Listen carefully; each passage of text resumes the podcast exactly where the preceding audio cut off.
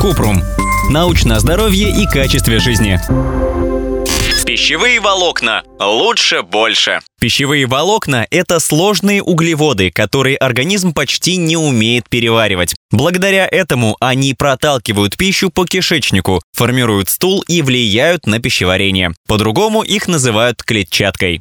Чем волокна хороши? Продукты, богатые клетчаткой, способствуют чувству насыщения. Их употребление помогает контролировать уровень сахара в крови и массу тела. Диета с высоким содержанием клетчатки снижает риск сердечных заболеваний и инсульта, ниже вероятность рака толстой кишки и развития диабета второго типа. Пищу с клетчаткой советуют при запорах, диарее, геморрое. От нее стул становится мягче и ему проще выйти. Продукты с высоким содержанием волокон. Кроме фруктов и овощей, волокнами богаты цельнозерновые культуры – зелень, бобовые, орехи и семена.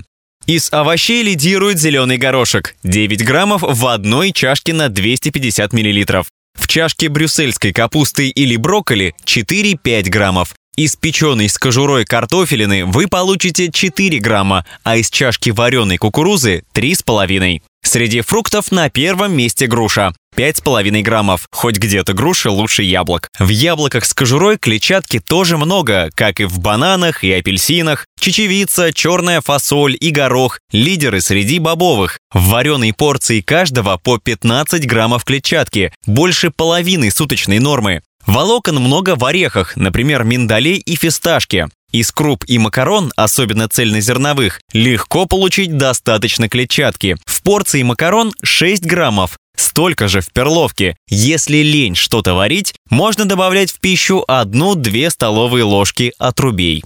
Сколько волокон нужно? ВОЗ считают, что многие не получают достаточно клетчатки. Женщинам рекомендуют до 25 граммов, а мужчинам до 38 граммов в день.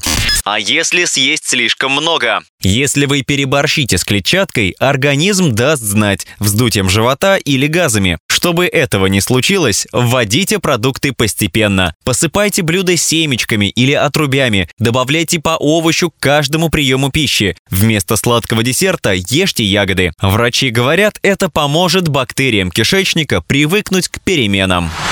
Ссылки на источники в описании к подкасту. Подписывайтесь на подкаст Купрум, ставьте звездочки и оставляйте комментарии. До встречи!